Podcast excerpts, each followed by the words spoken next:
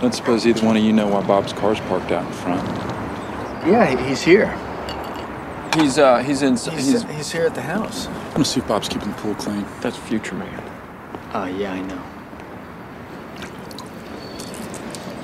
What the fuck is this? Bob knows Clay. Bob, you were told to thoroughly clean the pool this morning. It's a leaf. Jack, there was one leaf. Man, one leaf. Your name's Anthony, isn't it? Yeah, what about the car? Yeah, his name's Anthony. My name's Dignan. I'm Stacy Sinclair, Elizabeth's sorority sister. I didn't know she had a sister. Oh my god, you have the best sense of humor. She is going to be so jealous I saw you here. So, you go to school in Arizona, right? No, I was in the hospital. Oh, what One look at the for? car ought to tell you the answer to that question, Bob. Shit. I went nuts. He's kidding. He's kidding. He didn't go nuts. thing, how did it happen? Do you really want to know? Yes, I really do. One morning, over at Elizabeth's beach house, she asked me if I'd rather go water skiing or lay out. And I realized that not only did I not want to answer that question, but I never wanted to answer another water sports question or see any of these people again for the rest of my life. Three days later, I was on my way out to the desert, and that was that. Bullying son of a bitch! You're calling me a bully? Here's a bully for you! Ow! Hold on, Bob. You're only gonna make this take longer. You're really complicated, aren't you? Ah, my ear! I try not to be.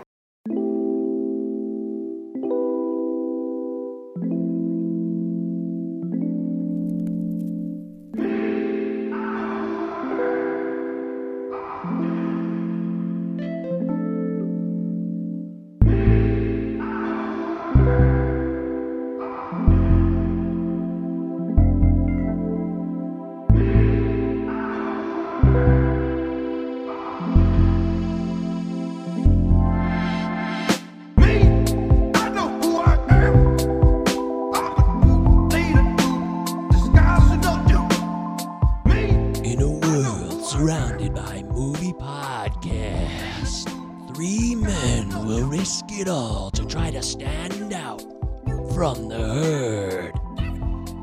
It's the Cinema 9 podcast with your hosts, Eric Brandstrom, Michael Govier, and Travis Roy. Coming to a speaker near you right now.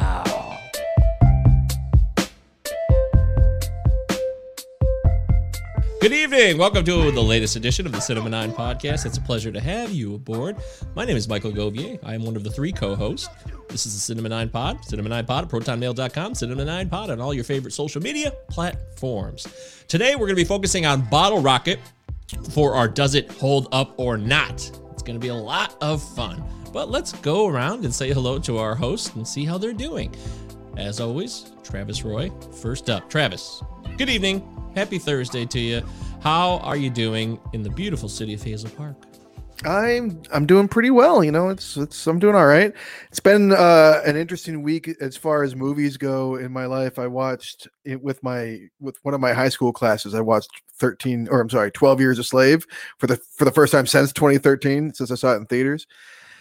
It's intense. It was an intense experience to you know revisit that. So that was that was fun. It was intense for them. There was there was one point where one of the students asked me like, "Are you gonna tell our parents that we watched this?"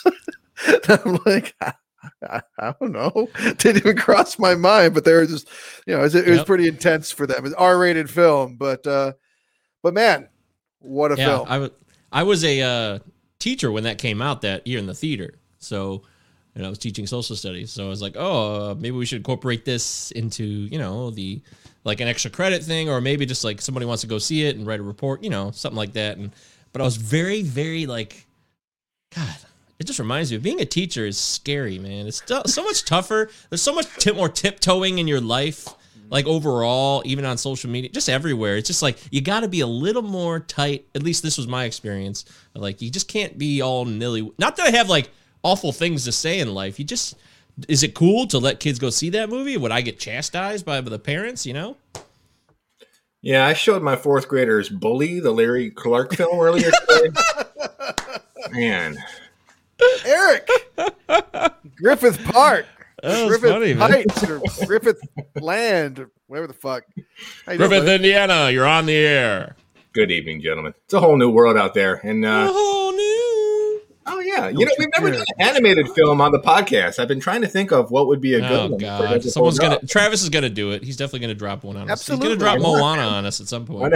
yeah, you know it's coming. I, like it, it holds up. There's no point in bringing that on the show. I already know it holds up. Oh, good. Phew. Okay, great. I'm excited today, though, gentlemen. Uh, a lot of movies under my belt, and uh, excited about Bottle Rocket. All right. Dave Petrucci says Bottle Rocket is probably the only Wes Anderson movie I enjoy. Everything else is a complete waste of time. This is the the Wes Anderson movie for non Wes Anderson people. Yeah, I would. I think I would agree with that. This is not so Wes Anderson-y. Uh, and we'll talk about the movie later. So that's a that's a good teaser there. Now I said now we can't buck the trends and routine. We're all creatures of habit here. Uh, Dave, thank you for commenting and thank you for participating in the show. By the way, we always live stream the show, so if you want to hop in, say hello, maybe throw in a comment here and there, we would. Uh, we really like the engagement. It's cool, and our YouTube channel has all of our podcasts. If you so desire, like we always say, we don't get it, but we do make them available. If you want to look at our faces while we express ourselves in verbal form, you're welcome to do so on our YouTube channel, which uh, just Google Cinema Nine Pod YouTube. I'm sure you'll find it. It's not hard. Yeah, hit us up live. Tell us whether or not you have uh, one of our copies of Bottle Rocket. Did someone steal VHS tape. Someone steal your copy of Bottle Rocket, Eric? No, no, I never owned it. I don't plan to either. Oh, look who's the number one teacher! Wow. No shit. Not after how do you feel about that, Bully, Travis? Bully did not go over well. You know, it's Oh, yeah. That's so Good small, though. Incredible. I don't even know if they'd show bully in college classes. It's, it's I very- just I just can't believe we're talking about Bully again already. I didn't, I didn't bring minutes it up. I didn't bring it up. I did refuse to watch this It's, movie. I, I told you like six episodes straight. Oh, it's It's coming. It's still not coming. You're going to be watching it. No, I wouldn't do that to you. I know. Uh, I like the film, and we'll just leave it there.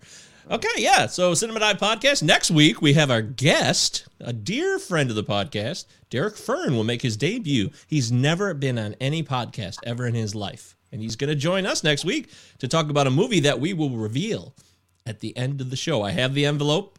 He gave me the official copy. Price Waterhouse Cooper made sure it was protected and secured. I have not told Travis or Eric, so they are also in the dark. And it'll be a little more fun that way. I kind of wish that somebody told Eric, and I like being in the dark for these. It's fun. The anticipation is. Did you tell Warren Beatty and Faye Dunaway? No, I wouldn't do that. Warren's uh, he's not good at that type of thing. Anywho, let's talk recommendations. Quarantine viewing picks. Yes, there is a vaccine out there, but not many of us have it. So you know, a lot I'm of us are trying to. uh, I'm getting mine first shot tomorrow morning. Oh, cool. Oh, you are! Congrats. Hey! Woohoo! That is great news, man. That's, that is definitely applause worthy. I, I uh, missed a wedding last weekend. I feel like an asshole. I, f- I mean, Jason Vivian, shout out, got married last weekend. Congratulations, Jason. Yeah. And I didn't go because of COVID. It was the only reason I didn't go. I feel bad about it. I hate to miss a wedding. That's supposed to be a special event. It's supposed to be a unique time. And uh, that that was the one that hurt me the most, probably of all the COVID stuff that I've missed. That was a big one, and it hurt. So I really hope you guys all had a great time and nobody got sick and everybody's happy and healthy. But uh, I'm I'm really happy Travis is getting the vaccine. So good for you, buddy. Yeah, God con- bless. congratulations. Yeah. For, Yeah, for me, that's- for me, it was not seeing Archers of Loaf. For the record, they had a reunion tour, and Yeah. fucking, hey man, just god damn Well, it. if we start, yeah, the whole Rage Against the Machine. Oh man, there was some great shit. Yeah, if we start looking at shows we missed too, it's a real. All right, yeah, let's not do that. Let's, let's talk movies. Let's All right, so. I watched I watched some movies. Uh, the much lauded Nomadland, starring Frances McDormand. Uh, it you know I went in with high expectations. Those those expectations were met. Um, again, a quick reminder. You know, on the Instagram page, if you want more, we we post reviews there all the time. Me and Eric do. Um, if you if you if you want more detailed reviews than the, the quick regurgitation that we kind of do here i watched uh, flora and ulysses the new disney film it was All right. totally enjoyable uh, it was it was a lot of fun you know ben schwartz i enjoy his work this was this was a nice nice little family movie Um, I can stop saying, I can stop humiliating myself on this show by admitting that I've never seen Do the Right Thing. I finally sat down and watched that. No, no point in recommending it because either you've seen it or, like me, you spent like three decades being like, "Hey, I should probably see this movie." um, but of course, I liked it, man. It was fucking great. Spike can Spike can really direct, and uh, probably the the least abrasive score from that guy that does all of his movies. Just like, I mean, it's the same score as every other movie that he's done because he just redoes the same score over and over. Um, but it was the most tastefully used, and that was kind of nice. Um, my big recommendation for the week is a no-brainer for me. I, I, I, this movie's rated eight on IMDb, so I'm not too worried about raising your expectations about it. Although I had like zero going in, I'm just like, well, you know what? I really fucking love Willem Dafoe. I should watch all the movies that he does. So I sat down and I watched Togo.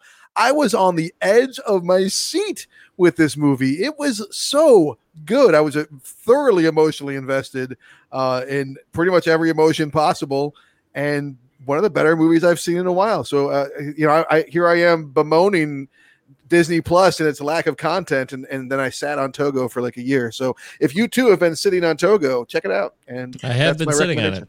Check I it out. loved it. Yeah, I watched it when it came out, and uh, to be able to use, and I, I did the research. They took really, really good care of the animals that they used in the film, and it's a wonderful example of how, yeah, you can use real animals in a responsible way, and uh, and have a great, great picture, and, and be responsible and safe.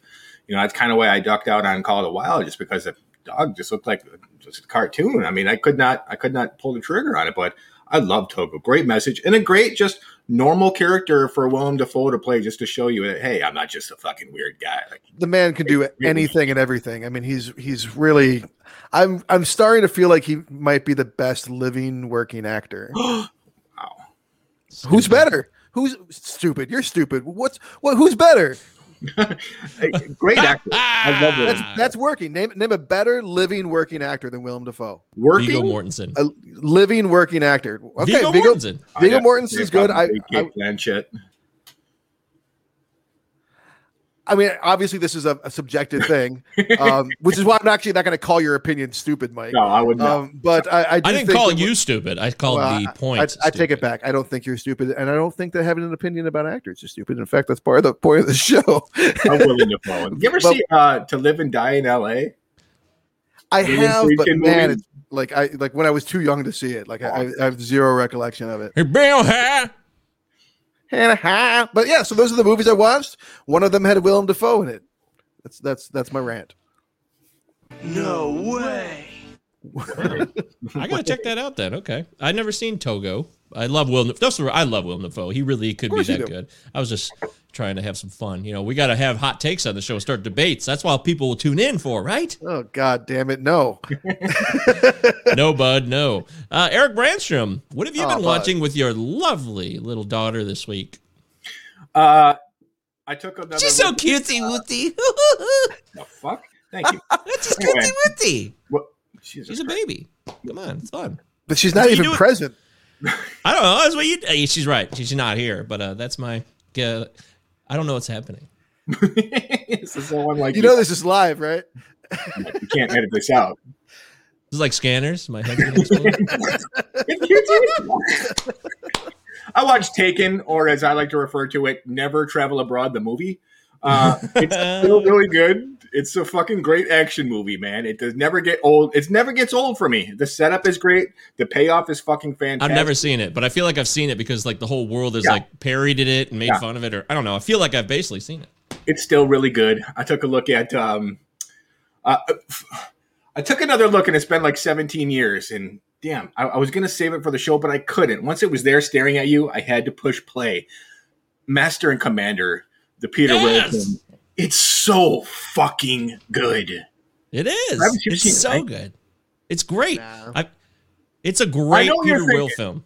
The ship, like Russell Crowe's like lame long hair. Like who cares about this? Like the, the I've- I've like Yeah, no, I mean I've heard you're uh, like it's it's widely it comes widely recommended. It's it's it's you know it's not one that like I've like I didn't I don't think it looks stupid or anything. Like it just it's just um I don't know what it is. There's something about the whole spec- like super specific genre. Like I, I haven't seen Mutiny on the Bounty or or or you know I haven't seen like any of that stuff. It just doesn't like British sailors, the turn of the century. Like, Come on, the elite power of the thinking. British Just- Navy once upon a time. Yeah, Maritime yeah, warfare. yeah. Doesn't that turn you on? no, no, it doesn't. Dude, I, I gotta say, it's a, a couple things here. So, Yeah. Master and Commander has become the on the fantasy baseball podcast I do. Master Commander's become this running bit because this guy who started listening to the show started, started making these gifts every time. I, I mentioned Master Commander once, and he's made these gifts of us, like you know the scene where um, Bettany and Crowe are like playing cello and violin together. This guy made, made a gif of me. He put my name and Deary's name on each of them, and it, the new Palazzo podcast. It was just so funny. I mean, I just really laughed at his gifs. He's very creative, and it has nothing to do with fantasy baseball whatsoever. But it's like a running joke, and now I just love that movie. And I actually put his big speech at the end before they go on to attack the Acheron, I believe it is, at the end of our show because it's just so dumb. The- movie's dumb, but it's funny in a weird way that would not be like typically funny to people. I guess it's an ironic thing now, but it's not a good movie necessarily. It's kind of dry. You're It's talking dry about- movie. No, it's it's really good. Anyone who's ever It never is dry. it before, check it out. It's really good. If you like like strategic war movies, you're gonna love it. Uh, quiet character study. I took another. I, you know, I watched Nomadland, Travis. Uh, it was exactly what I thought it would be. Like I, I really, I really enjoyed it. But you got to be the type that likes a movie where like a scene is like someone like brewing coffee and then like drinking it for like five minutes. Like it's that type where people live, and it's like this I had a- lifestyle. Yeah, I had to take a lot of breaks, but I think for like for different reasons. Like it wasn't even it wasn't even her. It was all the side characters, all the side actors. I would just like kind of start crying every ten minutes, and then I'd have to pause it and go do something for a while. Then I'd come back and watch it for like ten minutes, and then I'd start crying again, and then I'd leave and go do something else. It's really It's that difficult. kind of movie. Yeah, Jeff Nichols does these a lot. He he, it's the, he makes these specific movies about a very very specific demographic of people. So Wait, wait, wait, wait, wait, wait. But it was it was it was Chloe Zhao, or is it Zoe? Yeah, no, no, I Chloe want- Zhao. I was getting I was getting Zoe Chow and Chloe Zhao mixed up. I'm sorry to both of you. canceled. uh, yeah, she's the filmmaker, but she does remind me of Jack Nichols, Jeff Nichols, the filmmaker, where you got these very specific types of people that you would never get to see what their lifestyle is like. Uh, and it's not boring for me, so I, I do recommend Nomadland. Look, Frances Moore is fucking on, on, out of control. She's so good, in fact, that Yeah. It, it's hard to see like you cannot see the wizard behind the corner. She just is the character every single time. She doesn't even seem like she's acting. I think she's gonna Um, get another Oscar. so yeah she just Well, well, bye. you know i took another look at joker and every time i watch joker i think i think about it differently. I, I never get sick of the film. I think it's a brilliant movie but every time i watch it i think of the character as the joker himself like that we all know less and less and less and it just be more of just like let's face it this is just a guy that's mentally ill goes off the deep end wants to be a comedian and it's hard for me to make the connection between you know the Clown Prince of crime and, and this character. He's not. He doesn't seem like the evil. Like he doesn't seem like that smart at all. He doesn't seem like the, the super sane genius that the Joker is in the comics or the other movies. And he doesn't really seem like he has uh, the the the aptitude to pull off like a heist or any great scheme whatsoever. He's just likable, disturbed, and it's an incredible film. You know, um, I haven't watched this show, so I'm, but I'm gonna bash it. Uh, the, the new um, version of Perry Mason, which I'm told, which I'm told is Oh, like on HBO. yeah, which I'm told is set Yeah. in a completely different time period. You have like people doing different jobs. Like basically, it's the same like character names, but Yeah. like it's totally everything else is different. And it just seems like uh, I think that a lot of times, and, and maybe the same thing is going on with Riverdale, another show I don't watch that I'm now apparently trashing. I've, but I've it never just seems seen like, it. I love Archie. For good things. but it just seems like they're like it like they're taking familiar things that are familiar to us and then superimposing them over like new ideas which or i mean like which is cool that's kind of how it's done don't get me wrong but like but but sometimes it's like you could have just told a story about a mentally ill man but instead you just like like superimposed uh joker over it to Gotham make us more likely to watch it I mean, yeah, right, exactly. Oh boy, controversial take, but that's fair. I can live with it. That's cool. All right, Not, other not than that, a lot of Dawson's Creek and Murder She Wrote. That's all. Oh dear lord, man! Well, so obviously all Murder, of our She movie Wrote. opinions are awesome That's what we've been watching That's my street cred. Murder She Wrote reminds me of like late '80s Saturday night depression, like a Sunday depression, maybe. Oh, it's awful. It sounds terrible. By the way, Dave Petrucci uh, just cannot get into these Wes Anderson films, and I feel bad for him. There's nothing we can do for you, Dave. We're sorry. We tried. We did the best we could. All right, so that's it. That's it. You're done? What about you, Michael? Well, uh, I'm going to try this because we are live, so it's fun. So I'm going to take some of my time to just share this real quick so I could give you a little taste of what I was talking about with this stupid GIF. There it is. I don't know if you guys can see that, but it's so. Someone spent time on that? I know, right? It's so stupid. Uh, and I just want to give a shout out to Russell, who actually is a fan of this show too, I believe. Russell Withers. thank so you, thanks, Russell. Russell. Oh, yeah, he's, he's, he's said nice things to uh, us on the internet before. Right, Um, yeah, so that was those that cool. can't see it right now, we're looking at Russell Crowe and Paul Bettany playing musical instruments. Yes, indeed. Okay, there it is. Just wanted to show that. It's over. Anywho, uh, yeah. Whoa, yeah. It's like the It's like staring into the, vo- the void for a minute. There's Lovecraftian. Weird. All right, so uh, I watched Bottle Rocket, of course, which we'll talk about shortly, and I also watched other movies, and the list is right here. Here we go. So I watched um, Saving Mr. Banks. okay, You guys all right. uh, check this one out. yeah, yeah. Yeah, I saw it when it was new. Yeah. Um, I wanted to look into how much of it was like legit or not, and I didn't get a chance to do that, which I wish I would have done for the show. But I think it's pretty legit. I think. well, they have the tape at the end in the credits of her, the actual, because you know she wanted everything recorded when she was there with Mr. Dinsey. So the, basically, the quickly the movie's about the lady who wrote, uh, you know, P.L. Travers wrote Mary Poppins and Walt Disney's 20 year quest to get Mary Poppins rights for the film, which eventually did happen. And she wanted everything recorded on tape. And then the credits at the end, they actually play a tape of the real P.L. Travers talking with uh, whoever the people were about the beginning of the script. And Eric, you always make fun of me for the fast forwarding of films. And this is an all timer for fast forwarding because I really was into the current setting. This movie goes back and forth with the like, all right, we got to sell PL Travers, we got to get her. That's like the focus. But it goes back and forth every other scene between her childhood and the current time. Back and forth. Not like once in a while. Every other scene. Every other scene. And I'm just like, I don't care. I don't care. I don't care. I'm very interested in the current setting. I don't care about Colin Farrell being her dad in Australia in You've never, but you've never seen the movie before. I have, yeah. Oh, oh, once. okay. I saw it once. Okay, Yeah. all right. But would So you? what- but you wouldn't do that with a movie that you'd never seen before, though, right? No, I wouldn't. You're right. That is true. Yes. Good point. Well, well, uh, well said, sir. That's true. I had seen it before, and I was like, all right, Crucial I'm watch this again. There is a crucial difference. You are correct. Anywho, but I didn't care. I was just like, okay, blah blah blah. Yep, daddy's a drunk. Uh, sad, sad, sad. Okay, yep, uh huh.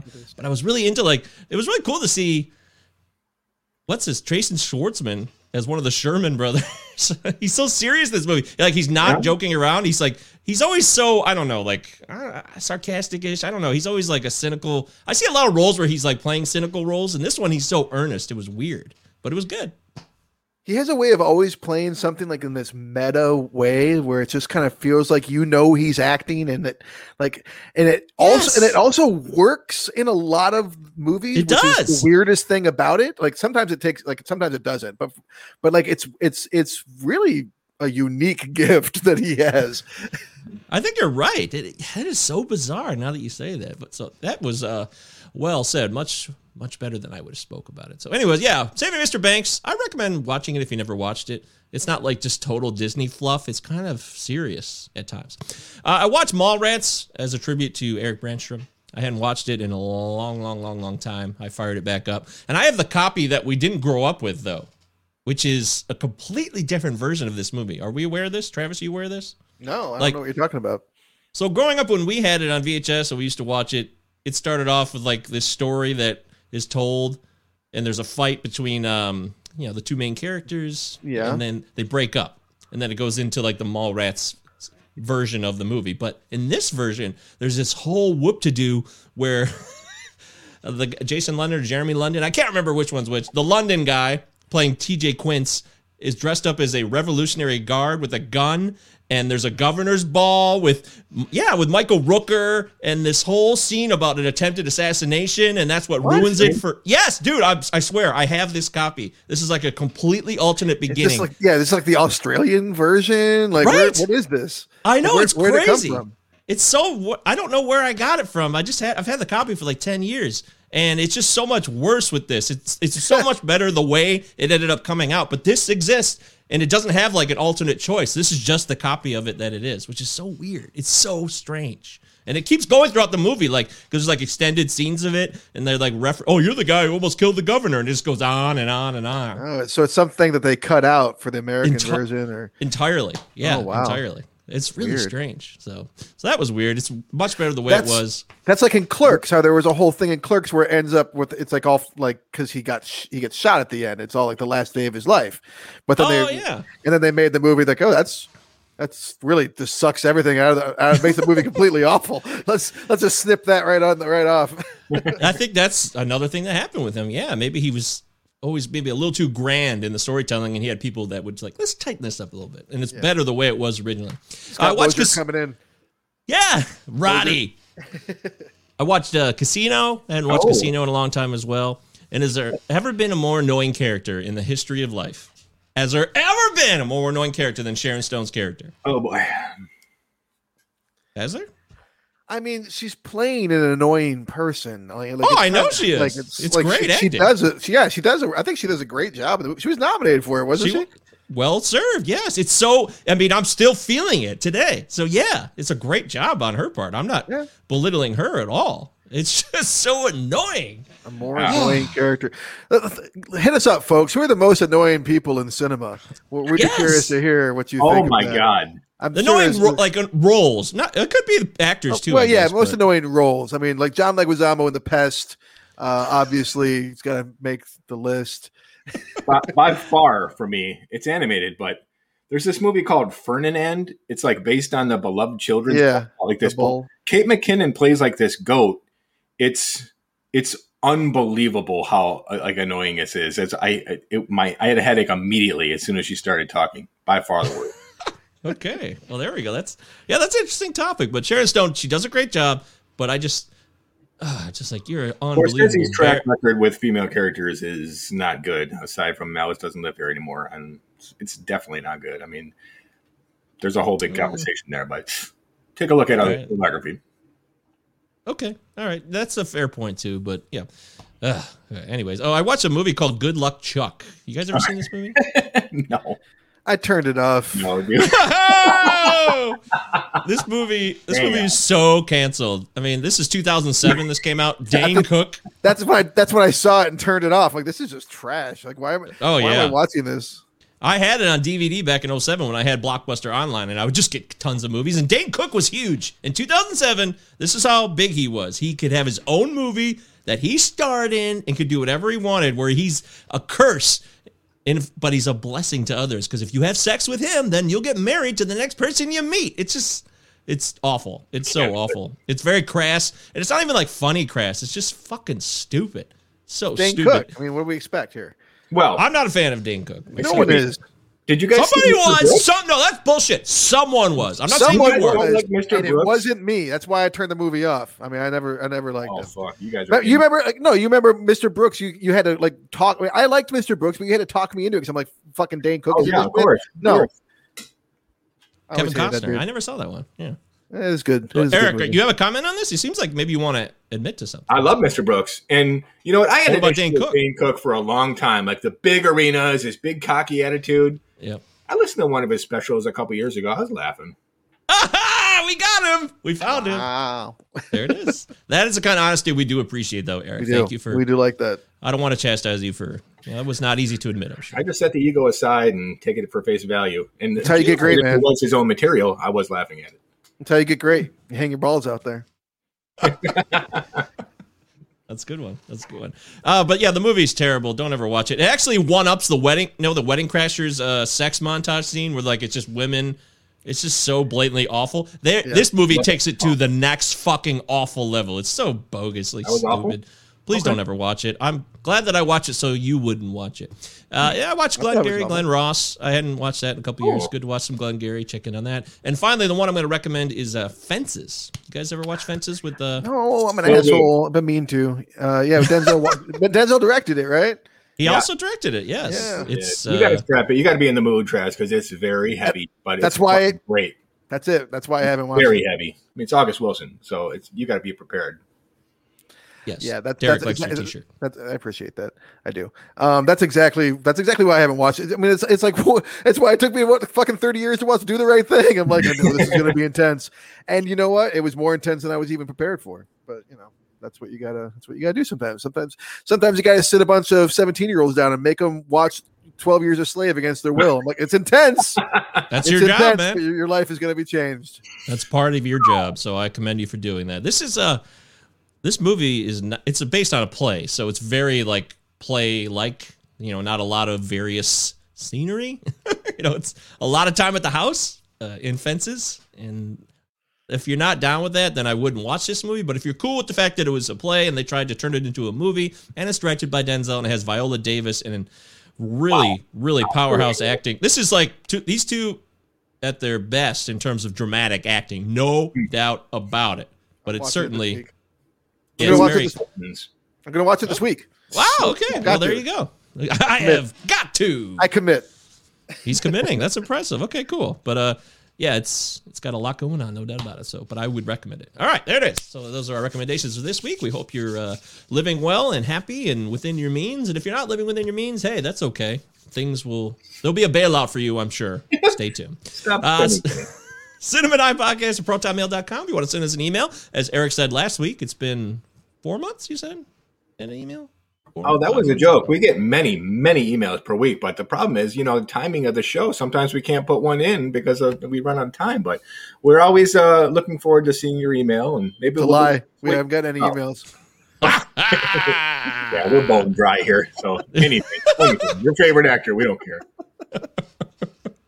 Okay, all right, that's the truth. We try to keep it real. So yeah, if you want to send us an email about something you heard today, please do. CinemaNinePod at protonmail.com. And of course, we got the Facebook group, which is great. You can head over to that page and check out what Travis has been watching and hear some random comments on Instagram as well, where we post oh, this day in movie history or a movie review on occasion. Lot lot of places to interact with us if you desire. Oh, and real quickly, of course, the five star review, Apple Pods. Yeah. Not just the rating.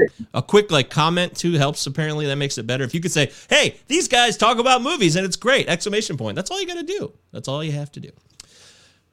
Now it is time for Does It Hold Up? Pointless act! You don't give a $500 tip to the housekeeper! That's inappropriate! That's inexcusable! That I don't forgive! What were you thinking? What were you thinking? That's what she Don't is! call her the housekeeper. Don't threaten me. That's what she is. She is a housekeeper, right? People are housekeepers. You better watch it, Dignan. You Don't don't, know what threaten you're talking Don't about right me, now. man. Her name's Inez. And my name's Dignan, man. So what? We've done this 46 plus times. Yes. Bottle Rocket, 1996 movie, directed by Wes Anderson, his feature debut, fair to say, right? It definitely Uh, was. even though it's based on the like short Bottle Rocket. Did you guys watch it? I watched it I last did. night. I did. I loved it. I loved the short. I That's have never seen the short, and I should. I should have. You have it. you have seen the short because it's basically like a 13 minute sequence from the movie, just shot less good and in black and white when they're a little bit younger. Oh, okay. Well, good. Well, then I'm off the hook then. Thank you. You are, you really are. Yeah, 1996. You know, we were all in high school, 16 years old or 15, coming into our prime. You know, because if that's the prime of your life, then that's kind of sad. Actually, I, I take that back. Uh, anywho, of course, we'd like to go back in time and see where everybody was. And Travis, do you remember watching this movie on VHS? Because I do not remember this movie in the theater at all. I'm going to admit Um, that freely. It it it was released in theaters. In fact, it, it just had its 25th anniversary of being released in theaters a few days ago. Um, so happy 25th anniversary, Bottle Rocket! But it was it was in limited theaters. I'm pretty sure it wasn't something that people saw in, in theaters. You know, um, I saw it. in theaters. Yeah, I, I saw it on VHS when it came out, and this was one that um, me and my brother Judd just really glommed onto. Like we were just really into it. Judd had the poster in his room. Um, we, you know, like in my family, as I've mentioned before, we like, you know, we just kind of grew up quoting movies together and just being like bonding over movies. But as we got older, there was like less of those, and this was one of those like uh, you know, at, at nine in 1996, this ended up being one that we really, you know, maybe one of the last ones we really like bonded over together. This and Starship Troopers, I think, in the same year, we were both really watching a lot of together. So it was good to watch it again. I hadn't seen it in a while. That's cool. Eric Eric Brandstrom, take us back in time. I'd have to take you to probably 2000 because uh, first Oh. Wes Anderson film I saw was Rushmore in theaters. It was so unique that I had to go back a second time. I just didn't know what I was looking at. I wasn't familiar with his homage to like Godard and the French New Wave and all, and Hal Ashby, obviously. So it was so unique and unusual for me that I didn't know how I felt about even that at first. So I ended up really liking that. Then I took a look at this on video. I didn't care for it. Okay, so the '90s there was so many cri- like this crime comedies. That's like, like all of the '90s. That's all you're gonna see, especially post like Get Shorty and stuff. Is every everything the fucking kid, it heads in a duffel bag. So it, it just didn't sink its teeth into me for some reason.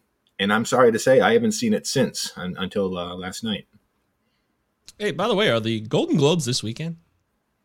I Um, believe they are this Sunday. We are Yes. we're idiots. We should have done a Golden Globe segment.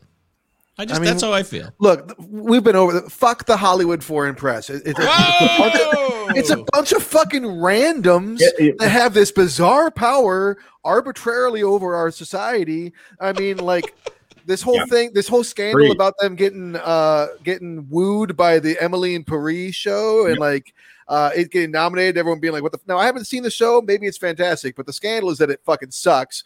And that uh, everybody that nominated just happened to get wined and dined and taken on vacation. So I mean, like, you know, is. and it's been like that for a while. It's it's a, it's a, it's like like it's this behind closed doors group. Give me the fucking academy. There give you me go. This, give me this the Screen Actors Guild. I, I, I- I could give a shit about the Golden Globes. yeah, we're gonna skip it, Mike. As soon as the Oscar noms hit, we- maybe we'll do an Oscar pre-show. Oh okay.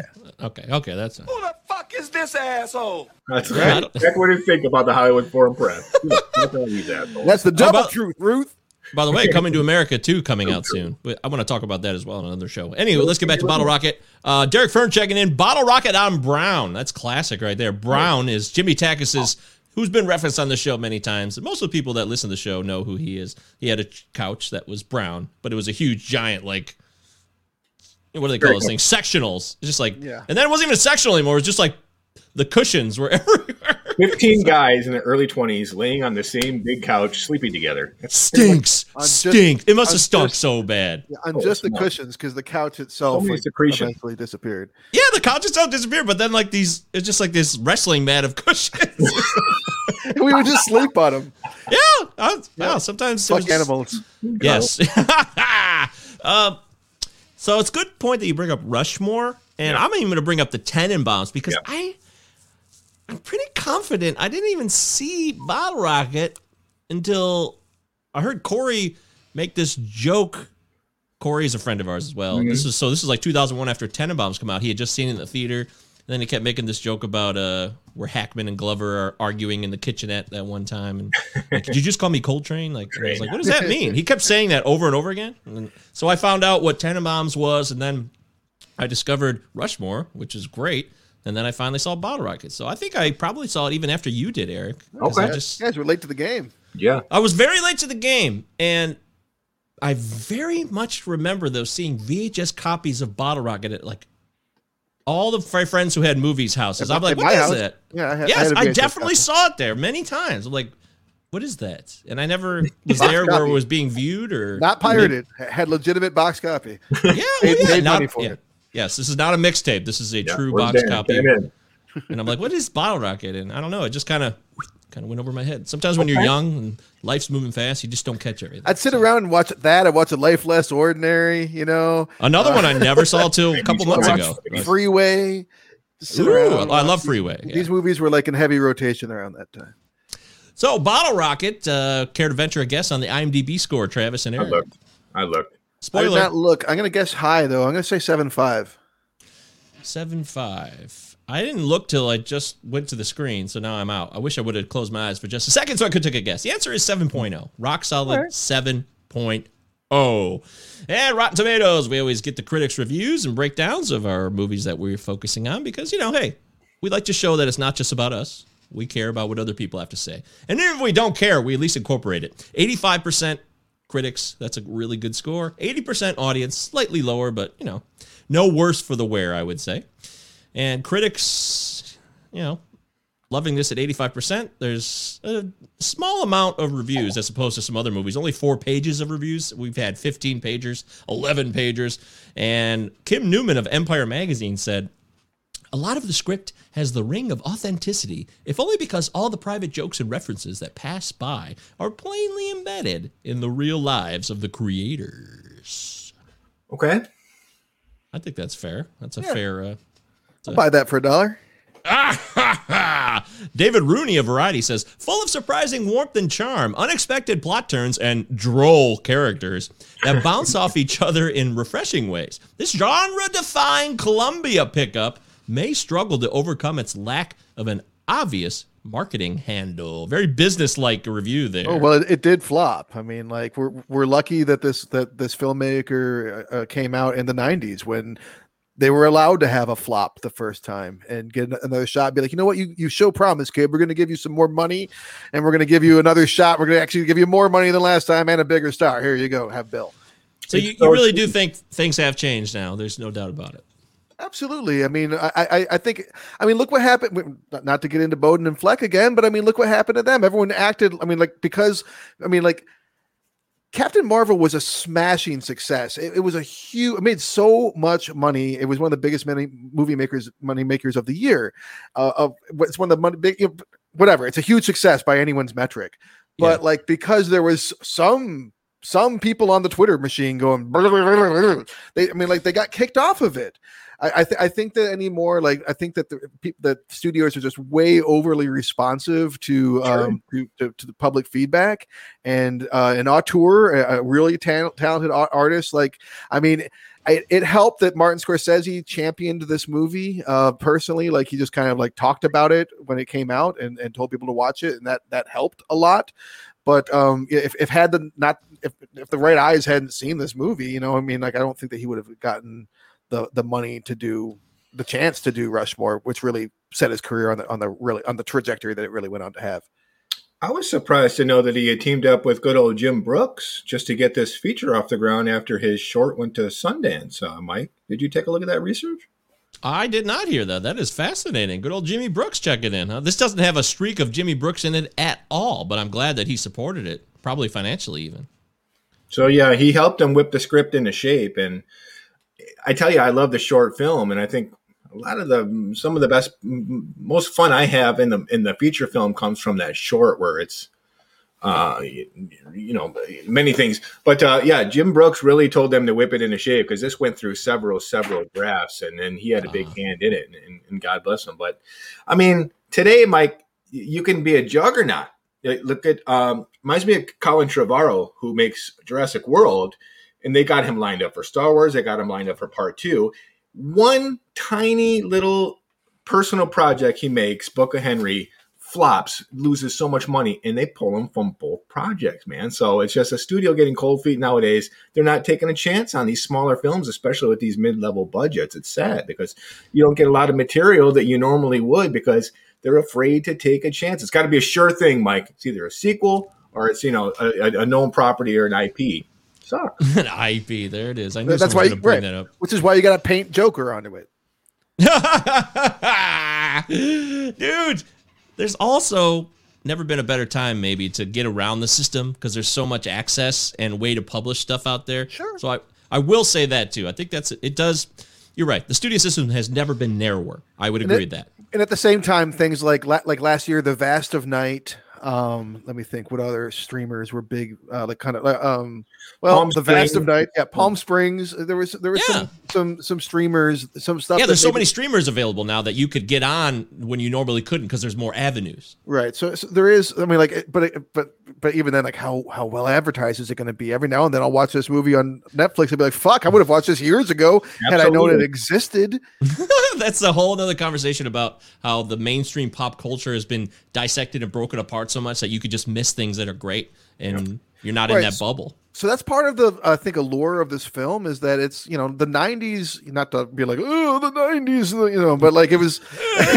it, it really was kind of a, it was one of the last ga- it was the last gasp of, of true independent film and and um and and there, I mean like I'm not saying there's there's not it's not happening at all anymore because it, it is and people are seeing it but like in terms of it being produced and then distributed where people like Joe Schmo in Nowheresville, like me, could see it and internalize it and, and have it be like part of my my my story with my brother. You know, like like that's that that's not something that's likely to happen. I think to a lot of filmmakers. A cornfield in 1996. Yes, that's basically what Heartland was. right. That's basically where it ended up.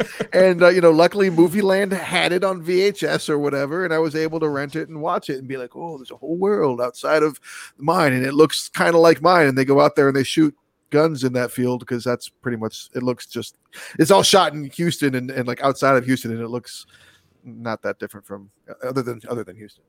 No, no, you're right. In this movie, uh, you know, they all connected at the University of Texas, I believe. That's where the friendships all started. And also, we got to get Desson Thomson on the record. A hilarious, inventive, and goofy breath of fresh air. That's simple, Oh, Des. Desson. Thank you.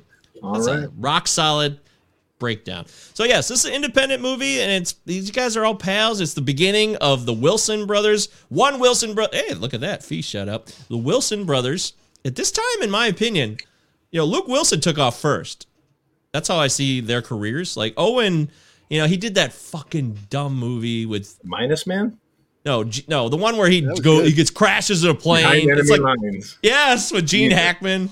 That's where like and then Tenenbaums came out the same year, and then suddenly Owen Wilson. I'm just talking about the mainstream. I hate that movie. I, I love Tenenbaums, but I don't like Behind Enemy Lines. But it seems so out of character for Owen Owen Wilson to be in that movie. But Luke Wilson was big first, you know. He kind of blew up, in my opinion, of the Wilson brothers, and of course Andrew, the third Wilson brother in this movie, Future Man. Future Man. Don't forget about don't forget about Future Man, who Good. is hilarious in this movie. Very. He also plays in uh, 2005's Idiocracy. He plays Burrito Supreme. so don't forget about that. Andrew Wilson. There it is. Brawndo. That's perfect. Perfect setting. So.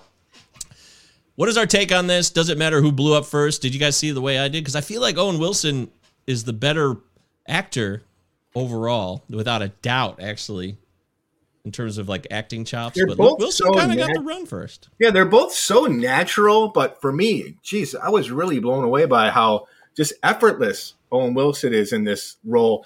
It's it can take some actors years trying to achieve the type of eh, like affability that Owen Wilson says in every single one of his lines. So for him to have a connection with an audience as a newcomer right out of the gate when he wasn't even interested in acting in the film at all, but rather writing is amazing. Yeah, uh, he I gotta of throw that in there real quick. So, sorry. Did somebody say Wilson? Thank you, Matt Wilson. He, he kind of strolls in with this uh, confidence that you like. I mean, it makes me think of Vince Vaughn in Swingers. Um, you know, like where it's just like I I am not a movie star, but Yeah. I, I'm going to bring that movie star quality to this role and not try to, and then I'll become a movie star. And here I am now. I'm a movie star, and and and Is that's deconstructing Harry? Am I out of focus? you are totally Robin Williams. Am I Robin now. Williams? Are Robin Williams. What? What's wrong? Getting a major uh, we're getting a major deconstructing Harry moment. Oh, I'm back. Okay, I'm back. Right. Sorry. Okay, sorry. The, the, those that are just listening and wa- not watching, you may have picked up on the fact that our host went out of focus for a moment. That was great. I wish I could make that happen on cue. Uh, yeah, no, but you're right. He does have that natural charisma without trying to be anything. It just, Yeah. it's part of his. This is part of who he is. I think. He, I don't even know if he could try not to be that way. And he is so funny in this movie, man. That's there's so many funny bits in this movie. It's a comedy. It's truly a comedy. It, there are some serious parts, like you know, Anthony starts off in the nut house, and always says, "Hey, hey, be sensitive to the fact that other people aren't comfortable talking." It's so the way he talks and his lines delivered so funny. Well, I, I, it occurred to me why he might be sensitive about being being called a nut house. They, they met and they all three met in an insane asylum, right? In the in the in the movie is is what I think I picked up at the end because one one of the last things that Dignan says to him, Dignan that's named after the guy that plays the uh, the employee at the bookstore. Anyways, Oh, uh, it's a, fr- a friend of theirs actually named Dignan. Anyways, There Um, is a Dignan. Wow, there is a real life Dignan. Yeah. Um, but oh wait, I lost my thread there. Where was I going with that? You Uh, you're talking about the uh, nut house. they- Meant they all Oh met. yeah, yeah. So one of the last things he says in, in, in the movie is, uh, you know, isn't it funny that I used to be in the nut house and now I'm in jail? But the movie starts with them with with them getting, uh, you know, getting Anthony out of the nut house. Oh, yeah, you're so right. That's, I was like, oh shit, wait, wait a minute. It, it, it never occurred to me until last night, but I'm like, fuck, they probably met in a different insane asylum, and that's how they became so close. Which they should have been play- playing brothers anyways, but whatever. Um, and I'm like, oh shit, I bet they all met because they don't seem to have that much in common culture in the back like their economic background with bob in particular. Like but bob seems a little off and future man clearly like like traumatizes him. Like i'm like fuck i bet they all met in, a, in an insane asylum. Oh, they Oh, should have illustrated that more because that would have made these characters make a lot more sense to me because they're they're they're so oddly autonomous that it's hard for me to make sense out of any of their motivation. but, but then if you know that then you then it turns into dream team right if you if you know that it turns into like a goofy romp where you like where you have like a like these like it gives you enough because you know that anthony's coming out of something and you Yeah. know that dignan's weird because they show you right at the beginning he's really fucking weird so it doesn't, you- so it's not like you know it's not too far off Yeah, We also know Anthony's problems are not that bad. You know, when he tries to explain it to that girl who's like, "You're really complicated, aren't you?" And he's he's like, "One day Try I not to be." was sitting out. Yeah, I try not to be. One day I was sitting out by the pool, and I decided. She's like, "You want to lay out or go on the beach?" And it's like, not only did I want to not ever make that decision again, like that's come on, dude, that's not the biggest problem in the you world. You just wanted know? to move you you you hung out with assholes you just needed a break from assholes And Bob is clearly this, the parents are always out and about on the world. They're never home. They're rich, very, very rich people. So Bob is just, you know, he's a classic like rich boy. You know, the what do they call that? The the uh, affluenza. He just doesn't know what to do with himself. You know, it's just so easy. But I have no direction at the same time. But everything's cool because it's all paid for. And his worst problem is his brother's a dick, which he very much is a he's a big dick yeah The question he asked about why is Bob's car parked out front? he lives there. It's so dumb. No, no, no. My favorite part is like he picks up a leaf. What the fuck is this? so funny. you promised me you clean this. What the fuck is this? What the fuck is this? And then you get how dare there be a mother? He takes it inside to show him. Like I found a Yeah. leaf in the fucking pool. And then there's this whole back. That is it's such great writing. That shows you how talented that Wes Anderson really was already. I know, This whole background co-wrote. argument in the back in the house while they're having this forward conversation in the foreground between her and the two Dignan and Anthony. It's so well done. It shows you that's talent. I think that is talent, regardless if it was just his idea or everyone's collaboration to make that happen. You know, and there, there's so much in this movie that like is really uh, indicative of the things that are to come from Wes Anderson, you know, and like some of it's like super obvious, like when like when Dignan first shows him the plan, and, and you get like some little music, and you get like a drawn out like plan. Like it's like, well, I'm watching a Wes Anderson movie, that's for sure. But there's there's other moments that are that are that signal that too. Like right before the, the, the moment I was just talking about on the bus, like it starts off with the cameras in this position, and then it just swivels like on a pivot Yeah, and like even just that movement like even just like some of the camera movements like that Yeah. like wow that just feels so like i don't even need to have the mother's bar like background noise with fans. right like I, I- like it, it like it just even just visually like this is fucking anderson like he really had a style going in and and, and just developed it more and more as he's gone along Yeah, Yeah, for yeah. first for it being his inaugural effort to already almost be an auteur in and of itself is unbelievable. Um, the short film itself has this instant just sweetness that he carries all the way until this very day. Uh, it's it's just pure Wes Anderson, easy breezy atmosphere, and even back then, these characters like they always like look up to someone else in the movie in like a very honest, sweet way, and that's probably one of my favorite parts about all of his movies. They're just, yeah, they're a little guileless, but they're just so charming that you cannot turn your back on them. Yeah, I agree with you there. There, it's, it's just a funny movie to me. I I've seen it so many times in my life, and I hadn't watched it in a little bit, but the jokes always still hit. These people don't necessarily. It's clear that Bob and Dignan they don't like each other. They just don't, and they're never going to get along. right And they're friends Anthony's through like the anthony he's yeah he's that guy he's that friend He's definitely Right. and like so they when they and they go into that motel and they go on the lam. So they rob the bookstore, which is the stupidest place to rob a bookstore of all Wow. places. There Like was like fifty eight dollars in that till, man. I Like, know there's no way there's five hundred dollars in there. And that was after they'd already been on the land for a few days, so that implies there's more than five hundred dollars in that bookstore. Not buying that. It's pretty dumb. I, I I will say, you know, it's worth. Like, it's a comedy, you know, like always I, I try to like just approach it like, okay, it's a comedy. I don't need to like be too critical about this. But I did think a couple times during this movie, like, oh yes, they are they are robbing people at gunpoint here. Our, our heroes are, are very much traumatizing people and, and A huge gun. on- like A a, big gun. fucking gun in their face. This is the one of the worst Yeah. moments.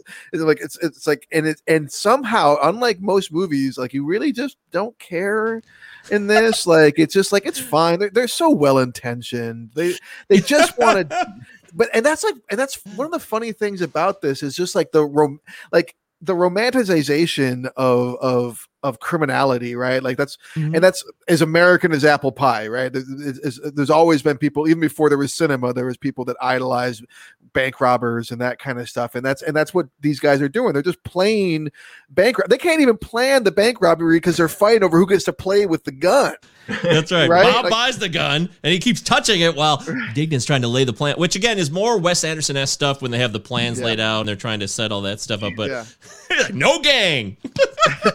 and and and ultimately you know it's really dignan that just wants to do it. And and one of the things i love most about this movie is is is dignan just like he's he's victorious in defeat through you know like and the way this movie ends like he's just like hey we did it didn't we? We, we fucking did it.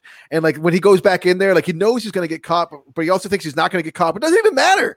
Like he's as he's as he's being arrested he looks fucking triumphant he's being Yeah. as he's being put into the cop car and, and like and like he's just proud of himself. Like he doesn't even think like I'm a fucking loser, like criminal that not even like like I'm not. I'm like this is like the most bumbling fucking re- reservoir dongs bullshit. Like, he, he doesn't he doesn't think that on. at all. You know, he's proud of himself. He, he's like I fucking did it, man. It's a did it." beauty And that's what's so funny about it. Yeah, Rolling Stones. Beautiful. Rolling Stones are playing for the first time, which is going to be a typical thing for Wes Anderson down the road, which is also a copy of Scorsese. So no wonder Scorsese liked this. He's like, "Oh, cool! You threw Stones in at the final scene. That was Oh awesome." no, that was man." Mothersbaugh. That was Mothersbaugh. The final scene. No, I meant the uh, robbery scene. So Oh. not the final final scene. My fault. But yeah, go ahead, Eric. Sorry. Oh no, I mean, th- anytime like your you, one of your leads has like this much ambition, and like no one has more ambition than the fucking Dignan in this movie, you root for him, and I think that's why we we uh you know turn a blind eye to the criminality, and maybe even why he gets fucking twenty three months in jail for like robbing people at gunpoint. That's like, did the judge just get Smoke by bombs? the Hey, or? Like, Say what you will, but he's no cynic and he's no quitter.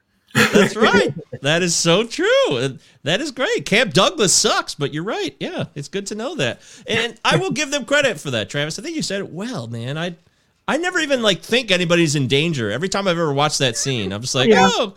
Well, I just keep thinking about the tape. All I'm thinking about is the tape on the nose. And he's like, why are you wearing that tape on your nose?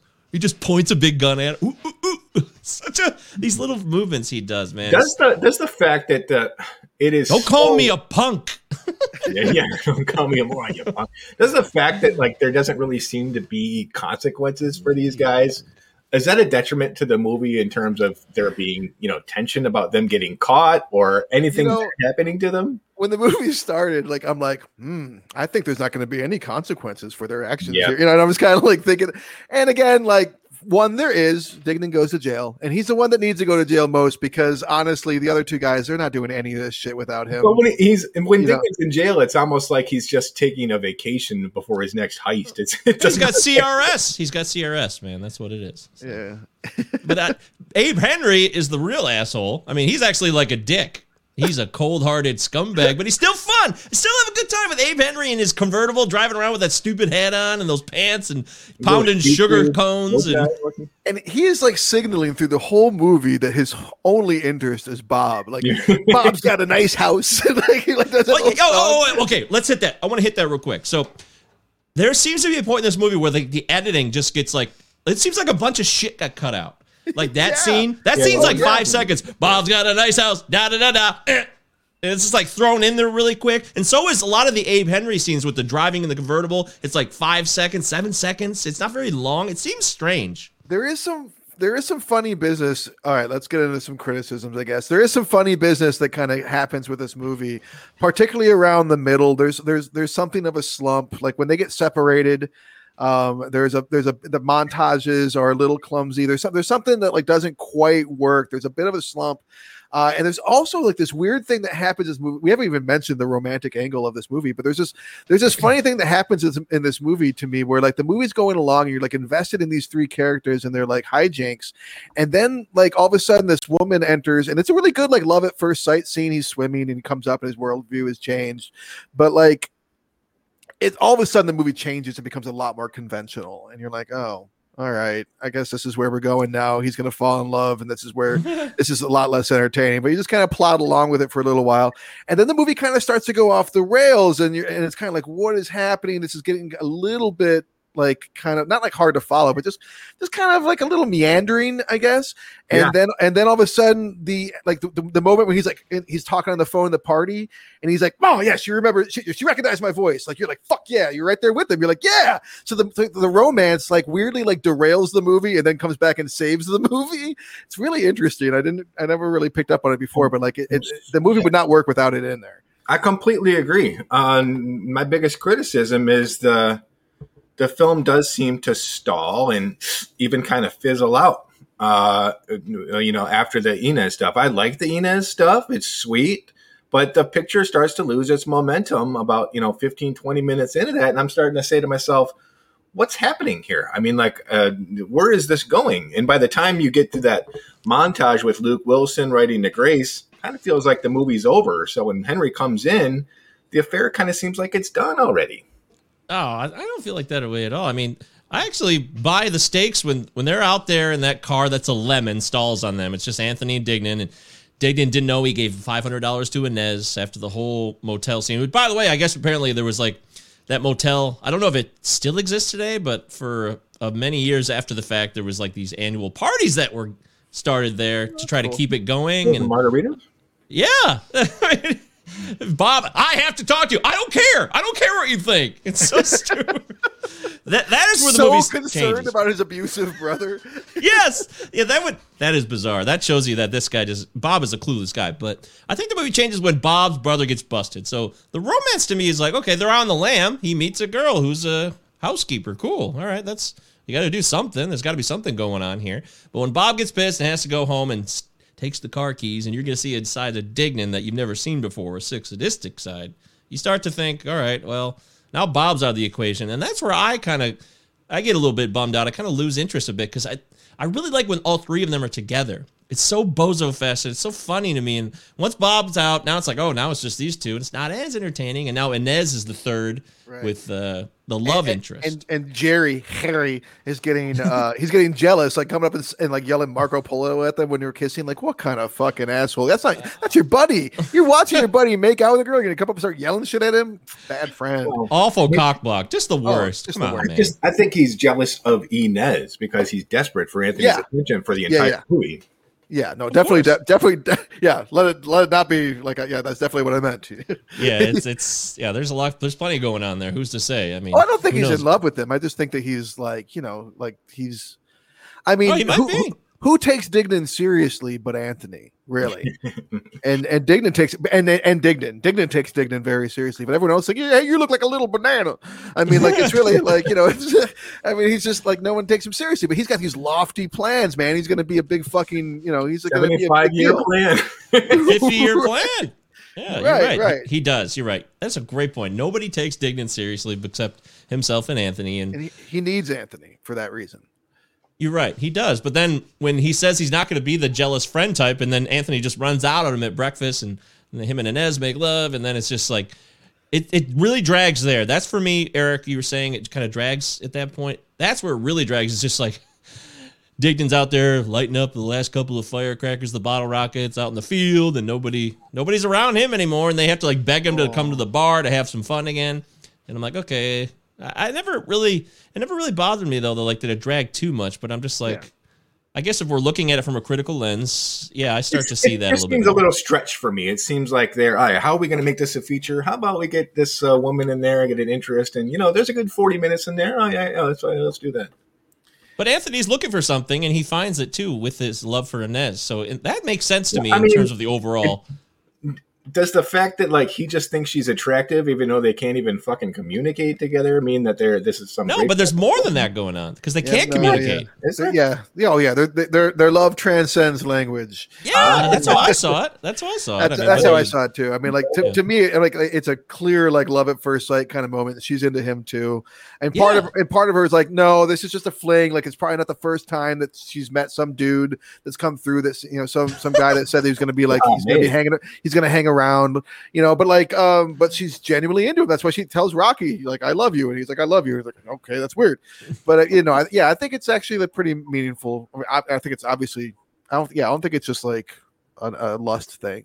No, no, no, at all. When they're sitting there in the laundry room eating tamales and they can barely. He's she's working on a following vocab. her. He's following Yeah, her everywhere. It's very innocent. I think it was very innocent. And Puppy Wes love. Anderson, totally Wes Anderson, like in terms of what would become like the standard Wes. Yeah, you look at Max Fisher just like being such a puppy over Olivia Yeah. Williams and Rushmore, just just infatuation. Speaking of Oh, it, speaking of Rushmore, um, how about Grace and being a precocious child? I thought of the- you during the that. Like, I wonder the how Travis is handling this scene right now. No, no, I like Grace. I like Grace as a character. I, I, I don't like precocious children in movies generally, but like again, like there's so much Wes Anderson here. Yep. Like, but as we were saying at the beginning of the movie, I mean, like it's a lot. It's it's all there, but it's just a lot more reserved. It's just a lot more, um, you know, policed, I guess, and just kind of like like gentle. Yeah. how did Grace become so cynical? That's what I was. always- still, I don't still don't know the answer to that one. But the fact that they robbed their own house and then Dignan gets pissed because he has nothing at his house is so funny. You know, there's nothing in my house. I was laughing. I was laughing pretty hard at a few moments in this movie. You know, like laughing out loud. Definitely st- still making me laugh. You know, I, I haven't watched it. I don't know. And, I mean, it's been since God, 2000 maybe since I watched it. Wow. So Wow. and it Okay. still made me laugh. Oh, that's good to know. It, it's funny. It has a lot. It has a heart. It's funny. If it drags, so what? It happens in these movies. And as we start to get towards the end of the show, I, I want to, I want to say that like this movie has a unique place in movie making because of everything you guys were talking about earlier with the the independent film aspect but then it has these huge actors that we know now. I mean they're beyond they're beyond huge. So now we can like see them through a different lens. And and i just wonder do we does that change the film? Is it more likable for us? Or did we have to be on the ground floor in the first place with this movie to like it? Well, I mean, I, I was on the ground floor, and so I don't I don't know how to answer that. But, um, Eric, I didn't know what you had said about James L. Brooks, and that helped make more sense. As I was watching the movie this time, like, how did they get the guy from fucking Devo? Because he hasn't he hadn't done much musically at this time. I think he had done the Rugrats soundtrack and not much else, Yeah. to be honest, at this point. So I'm like, how did they get the fucking guy from Devo? How how did they get a meeting? Yeah, how'd they get a meeting with Bill Murray? Because Bill Murray almost had the role of Abe Henry. Um, I'm like, and and, and then how'd they get Jimmy Caan himself? And like, they got some, you know, they they made some pretty impressive things happen here for an independent film, and that and that J, James L. Brooks was behind it does end up explaining a lot. It's like you said, Travis. In the '90s, you get you get you get your foot in the door in Sundance, like Linklater did with Yeah. Slacker, like Kevin Smith did with Clerks, and you're in. I mean, that's that's a small circle in Hollywood. And back in the early '90s, Sex Lies and Videotape with Soderbergh, you were in. So contracts were being drawn up that night at Sundance, and that's just Yeah. how it happened back then. Stu- studios were trying to get the next Quentin Tarantino, so they were they were giving people all these shots, and man, what a good product. I mean, like there's a like there's a reason why we keep on returning to the '90s in on this show, right? There's just a, uh, an embarrassment of riches when it comes to uh, great film. But the acting's so good, Mike. And to answer your question, like a movie like Clerks that that I really enjoy. Where the fuck is Jeff? You know Jeff Randall, whatever, and Brian O'Halloran. I mean,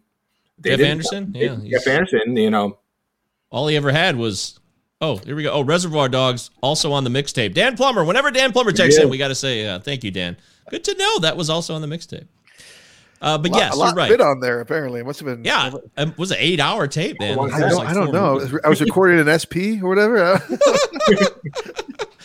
but you're right eric uh, I, I don't know I, I don't know if i believe that the movie makes the actors or not because in the end the, the dialogue and everything else related to it the music uh, the pace really make the movie just as much as like the acting. I mean, Luke Wilson's never been. he's tried at times, and maybe on occasion he's kind of hit me with like dramatic Yeah, efforts. Wonderland. Like, oh, Fucking great in that. which one? He's got. He's Watch got his Wonderland. Oh, I never saw that one. Tubi. I saw Home Fries. Maybe not Uh, so much. He's, he's. I mean, I think. I think that he's a, a decent actor. He's not as. He's not as good as Owen Wilson, but um, but both of them are. They're. I mean, with everything that Wes Anderson brings to the table in this movie, and there is a lot. I have a hard time imagining. I mean, if he, if the other actors that he, if he, if he had gotten actors that were say the caliber of, well, you know, Robert Musgrave, who played Bob, hasn't done much sense, and there's kind of a reason. If if if if if if the three of them were about as good as Robert Musgrave, and again, sorry, dude, but like if that was the case, this movie we wouldn't be talking about now. With everything else that they have, everything else that Wes Anderson is bringing, it's ultimately it's these performances from the Wilson brothers that are the the most compelling part about the movie. I immediately take back what I just said, though. Uh, Luke Wilson in Tenenbaums like is actually very, very good. Oh, he's Yeah, he's fan- he's fantastic. He's really fantastic. It's like a serious side and like the suicide attempt. That's all like really legit. So I take that part back, Luke. I apologize if you ever happen to hear this show at any point. Two two ten to Yuma, right? Or Yeah. three ten to Yuma. What the fuck is Two it? is that like a prequel? What's the name of the movie? Is it three ten to Yuma? You know, yeah, it's three ten. a couple numbers in Yuma. Remember that movie? It doesn't hurt. you know, whenever You're you write your own script, and this is a really like esoteric script. So with Owen Wilson penning his own character, uh, it probably would have been pretty fucking difficult for an actor to read this script and be able to emulate that Dignan character because it's really fucking unique. Yeah, and Yes. Dignan was the name and the character that he was playing when they filmed the 1992 13 minute short. I mean, like they they lived in these characters for a few years apparently, which didn't hurt. That's a great point. And also, Bob is also in Idiocracy, He is sitting on ass. He says the legendary line, sitting, sitting on, ass. Gotta give. Want to have. I want to give Mr. Musgrove credit for that. So, all right. uh, I, knew there was a reason I put this shirt on today. I yeah, I do. See, there's a big connection. Luke Wilson got all of his buddies in that picture. All right, uh, you know, let's let's let's kind of wrap it up here, man. Let's let's Okay. let's make our final choices here. I chose the movie, so I'll go first. Uh, clearly, I chose it because I love it, and uh, I still watch it fairly regularly. Um, even though it was, I didn't see it right away. You know, I didn't get there in the beginning. I as soon as I saw it for the first time, I was instantly hooked because I love the camaraderie and the goofiness and the the lack of understanding. Like, like you could just say things. These people say things to each other and they just kind of go over their heads. But then at the same time, they say other things and they really hit them hard, and then they can't let it go. It's so it's so strange what sticks and what doesn't. And I think that's that's really representative of life at times. Things I can still remember certain certain things that you two have told me in my life. Well, at the same time, if I brought it up to you, you might be like, "What did I say that?" Or vice versa. You know, it's just so strange, but that's how it goes. And as this movie fades on and time goes by, and Wes Anderson, you know, he is who he is forever. We're not. I'm not here to debate his legacy or uh, his kinks or quirks. We all know what they generally seem to be. This is a great movie because it's funny and endearing, and even if it drags a little bit, I don't care. It holds up to me because it makes me laugh still, and it makes me want to go to that time and place or kind of like have myself be involved with these people in some fashion. I'm not even sure what it was, but I'd like to go to like a. I'd like to go to Abe Henry's before he robs Bob and be at that party and rowboat and Applejack and all these stupid ass names. They're so dumb. And I, alone, I love dumb names, so that's always going to keep me going. So I say this movie holds up. All right. Travis? Sure. Um, you know, I was a huge Reservoir Dogs fan growing up, and this movie has those elements. I mean, it's it's a heist. They wear matching uniforms. They give each other code names. I mean, in a lot of ways, this this movie checks off like all those boxes, and, and I'm like, oh, yeah, that's this is partly, you know, this is very much of that time. And it's funny because when I think of the '90s and I think of this this the wave of films that came out of it in the independent scene, I I, I for some reason I hold this one a little bit separate from the rest of the Wes Anderson movies, and I forget that Wes Anderson is one of those 90s auteurs, that he's one of the guys that came from this scene. I was watching this interview that he did with Noah Baumbach the other day, and I'm like, oh yeah, fuck, that guy did too, was kicking and screaming. Like they've been around a little bit longer than like than we remember sometimes. Um, so if you if you did not enjoy this movie, um, you know, if, if you've never seen if you if you'd seen this movie before, like, and you didn't enjoy it, then you're not it's not going to hold up for you. If you don't like Wes Anderson movies, this may be the the the least stylistic one that might be the most accessible for you. Um, but I I start I sat down and watched this movie pretty confident that I would feel like it held up because even though it had been good 20 years, I really liked it back in the day.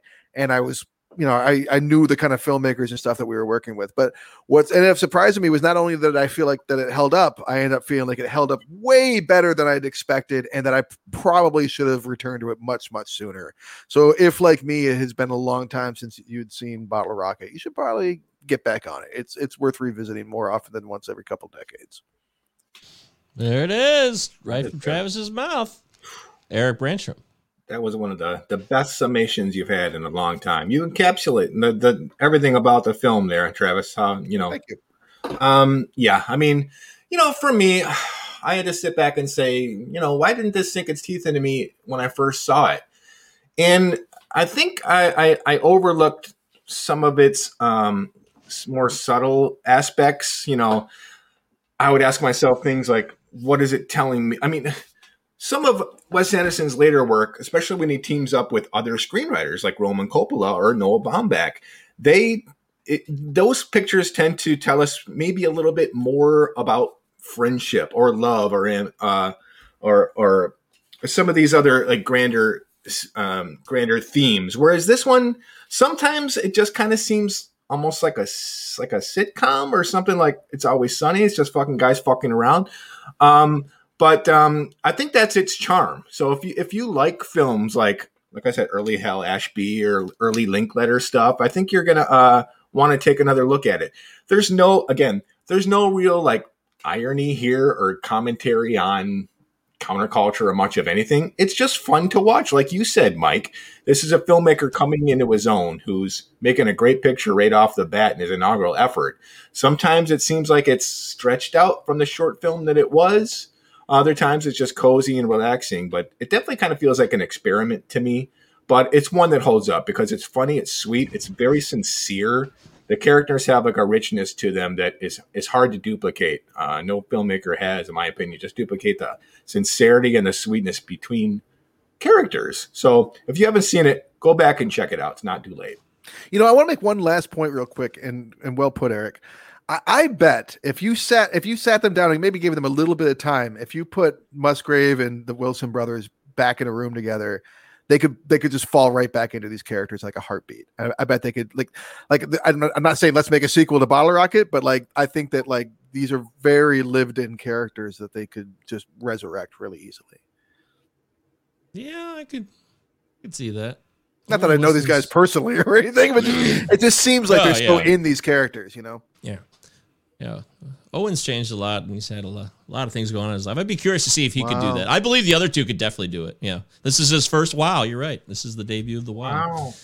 There it is. Bottle rockets in the bag. Matt Wilson says it definitely holds up for this cat. All of right. course it does. He's a Wilson guy. You got to support your local Wilsons. All right, that's Cinema Nine podcast for Bottle Rocket. Does it hold up? Looks like uh, we had a clean sweep with this one, which is yeah. refreshing and nice. Fun. This you can't be cruel to this movie. It's so sweet and innocent. It wouldn't be right. Uh, next week, Derek Fern, like we said, will join the show as a guest. We talked about Brown earlier in the many cushions. Well, those cushions is why he earned the name Three Cushions Fan. No lights, no talk. Ten thirty. So, we've mentioned that on the show before. I thought I would bring that full circle a little little bit. But yes, the man himself, Three Cushions Fan. No lights, no talk. Ten thirty is coming on the show. That is correct next week. Derek Fern will be here live, and uh, oh, he's in the house. Derek, do you want to do you want to type it out here, or uh, do you want me to say it? Because Derek is very, in the room for those of you listening to the podcast. He's going to kill himself live. I'm very that was, executed. That was a typo. Oh, that was, that he must be nervous. He must be nervous. Yeah. So uh, next fingers week, Derek... trembling as he types out to the Cinema Nine podcast. I went to high school with these guys. I know them. Yeah. Of we love you, people, buddy. Yeah, of all the people you would be nervous around, you think it would be people that you didn't know, but hey, I'm sure it was just a typo. We're just we're just joking. nope, nope. It's all serious. All right. So now next week Derek will be on the show. It'll be four faces in the house, four voices if you're listening to the podcast version. Don't forget, you go to the YouTube channel and subscribe. Uh, that'd be cool if you want to see that. As always, you could just subscribe and follow all the podcast versions Spotify, Apple Podcasts, iHeartRadio, whatever. We're, we're all on. I've tried Take to make sure we're of on like yourself every. stealing your mom's jewelry. Yes, take a picture of yourself stealing your mom's jewelry. That would be great. But don't take the earrings. You took the earrings, Dignan? All right. Contract saying things didn't Uh, Derek, Derek's. Oh, there it is, guys. Here it is. All All right, where right, we got? Derek's choice is I heart Huckabees. Oh, he said fuckabees. There it Oh, is. I'm so glad that Derek Derek typed it out because I didn't want to be accused Derek. of being the one who chose. I did not choose this movie. Derek chose this. Derek, we got to have a talk. There it is. I Heart Huckabees will be the main event for next week. Does it hold up? Derek Fern's very excited. Speaking of So- Jason Schwartzman, all right. Wow. I'm going to have to break my Ah. blood oath to never watch this movie again. Well, I'll do it for you, Derek. I love you. You have Yeah. to watch it again. Sorry. I don't know what fucking oath you made to whom, but Odin or whoever is going to have to. It's going to be a Wow. great opportunity. Have we talked David O. Russell yet on this uh, film? No, this is the Headlight? debut. This is the first one. We've not. It, it was a long time coming. It is. I, I- I thought about picking an old Russell film a few times, but I'm glad Yeah, I that thought Derek's the first one to do it. I thought it was going to end up being flirting with disaster. I was so Oh, sure. yeah. I knew he was going to come on the show eventually. I thought it'd be flirting with disaster or this one. I knew it was going to be. Hey, you got Right. plenty of time to check out that that behind the scenes video of David O. Russell flipping out. Get back to us. Send us an email. Yeah, maybe right? we'll have a few audio clips. That we'll see. Anyways, yeah, next week join us for I Heart Huckabees with Derek Fern, and that will be the next episode. Until then, thank you to Travis Roy, Eric Branstrom, and everybody who participates in the live stream. And to those of you that listen to us every week, we do appreciate it, and we thank you for your courtesy, your kindness, and for your gratitude. We'll see you next time.